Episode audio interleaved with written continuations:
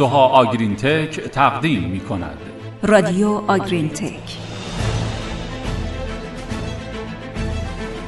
به نام خدا و سلام. حالتون چطوره؟ با پنج و پنجمین پادکست گروه علمی کشاورزی محسنیان همراه شماییم. سلام. امیدواریم خوب و سلامت باشید. اهمیت انتقال ایمنی غیرفعال در گوساله ها موضوعیه که تو این پادکست بهش می‌پردازیم.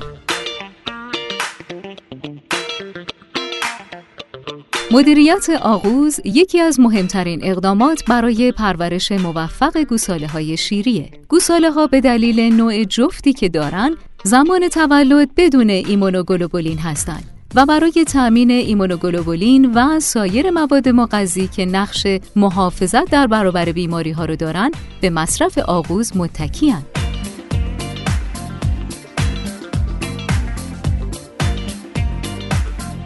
بدون جذب کافی ایمونوگلوبولین گوساله ها به نقص در انتقال ایمنی غیر فعال مبتلا میشن. رابینسون سال 2016 در یک مقاله متاآنالیز گفت اگه گوساله دچار نقص در انتقال ایمنی بشه احتمال مرگ اون دو برابر و احتمال ابتلا به بیماری های تنفسی و اسهال به ترتیب یک و هشت دهم و یک و نیم برابر میشه. همچنین نقص در انتقال ایمنی باعث کاهش رشد دستگاه گوارش و کاهش مصرف خوراک خواهد شد که منجر به نرخ رشد کمتر و کاهش تولید شیر در اولین شیردهی میشه.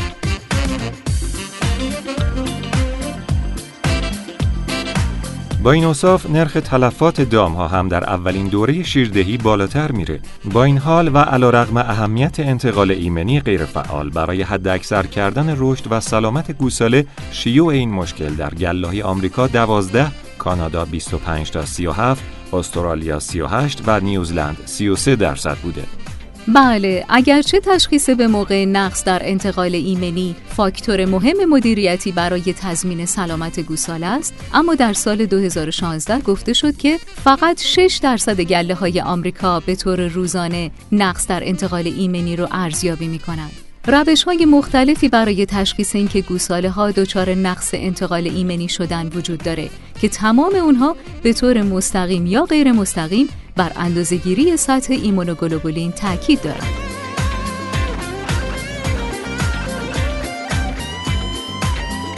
اگه سطح ایمونوگلوبولین پلاسما کمتر از 10 گرم در لیتر باشه نشونه نقص انتقال ایمنیه اندازه‌گیری تو این روش باید بین 12 تا 24 ساعت بعد از مصرف آغوز باشه. قبل از 12 ساعت جذب ایمونوگلوبولین ها از دستگاه گوارش هنوز کامل نشده و سطح اونها در سرم پایینه و بعد از 24 ساعت هم سطح ایمونوگلوبولین شروع به کاهش می‌کنه.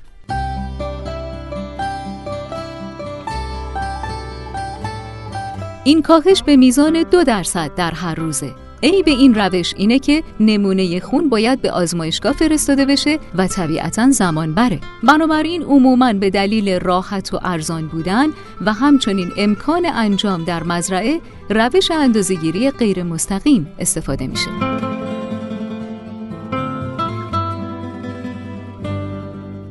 وایلم و همکارانش در سال 2018 گفتند اندازهگیری پروتئین کل سرم توسط دستگاه رفرکتومتر روش مناسب و دقیقی برای اندازهگیری ایمونوگلوبولین خونه. بوژینسکی و همکارانش هم در سال 2018 گفتند سطح پروتئین کل سرم بین 52 تا 5.5 گرم در دسی لیتر نشونگر نقص انتقال ایمنیه.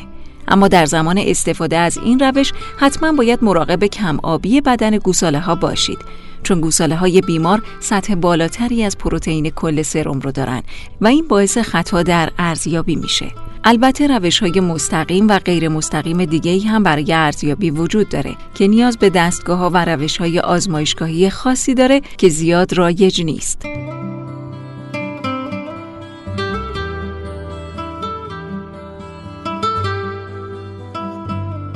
گودن و همکارانش در سال 2019 چهار عاملی که می‌تونن باعث بهبود جذب ایمونوگلوبولین بشن رو بیان کردن. اونها عبارتند از یک میزان آغوز مصرفی، دو کیفیت آغوز، سه زمان تغذیه و چهار تمیز بودن آغوز. تغذیه آغوز به میزان 8.5 تا 10 درصد وزن بدن برای تضمین جذب کافی ایمونوگلوبولین لازمه. آغوزی که بیشتر از 50 گرم در دسی لیتر ایمونوگلوبولین داره به عنوان آغوز با کیفیت در نظر گرفته میشه. به ازای هر ده گرم در لیتر افزایش ایمونوگلوبولین آغوز میزان ایمونوگلوبولین خون یک و یک دهم گرم در لیتر افزایش پیدا می‌کنه که نشونه انتقال بهتر ایمنی به گوساله ها با افزایش کیفیت آغوزه. عوامل مرتبط با مادر مثل سن، نژاد و شکم زایش بر کیفیت آغوز تاثیر دارند. همینطور مخلوط کردن آغوزها با هم باعث کاهش کیفیت اونها میشه. اطلاعات قدیمی می‌گفتند که گوساله ها حد اکثر باید تا چهار ساعت بعد از تولد آغوز مصرف کنند. اما فیشر سال 2018 گفت که بالاترین میزان جذب ایمونوگلوبولین تا دو ساعت بعد از تولده و هر ساعت تأخیر در تغذیه آغوز باعث کاهش ایمونوگلوبولین خون به میزان 32 صدم گرم در لیتر میشه. نتایج این تحقیق نشون میده که حتی تغذیه در چهار ساعت بعد از تولد باعث کاهش جذب ایمونوگلوبولین میشه. از طرف دیگه رابطه منفی بین غلظت باکتری های آغوز و سطح ایمونوگلوبولین وجود داره. شما شنونده پادکست گروه سوها آگرین تک هستید.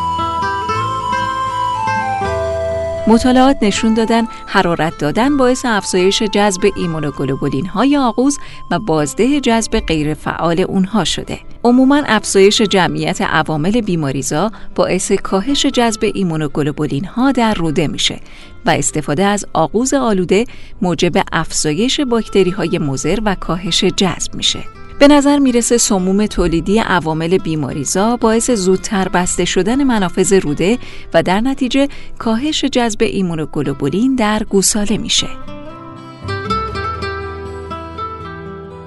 عامل دیگه ای که بر سطح ایمونوگلوبولین خون تاثیر می‌ذاره جنس گوسال است. البته این عاملی مدیریتیه یعنی گاودارها به تغذیه آغوز در گوساله های نر کمتر از ماده ها توجه دارند. شیولی و همکارانش در 2019 نشون دادن که گوساله های ماده عموماً آغوزهایی رو مصرف می‌کنن که کمتر آلوده است و همچنین حجم بالاتری از آغوز دریافت می‌کنن. حتی ریناد و همکارانش سال 2017 گفتند 7 درصد از گاوداران کانادا اصلا به گوساله های نر آغوز نمیدن. همچنین ریناد در سال 2020 در تحقیقی بر 1778 گوساله گفت که تفاوت زیادی بین گوساله های نر و ماده در مدیریت تغذیه آغوز وجود داره. گوساله های نر نسبت به گوساله های ماده میزان آغوز کمتری دریافت کردند و آغوز ترکیبی و عمدتا به صورت تازه هم مصرف کردند. این مطالعه نشون داد که نر بودن گوساله تولد با سخت زایی و تغذیه با لوله معدی و بطری پستانکدار به صورت همزمان عواملی که باعث نقص در انتقال ایمنی میشن. همچنین تغذیه آغوز کمتر از 3.9 دهم لیتر در 24 ساعت اول تولد با نقص در انتقال ایمنی همراهه.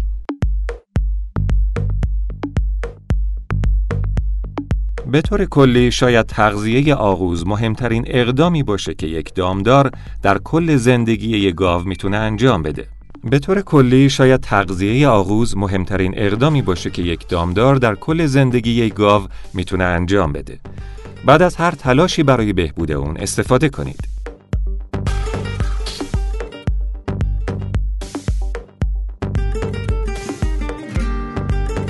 این هم پادکست پنجاب و پنجم از رادیو آگرینتک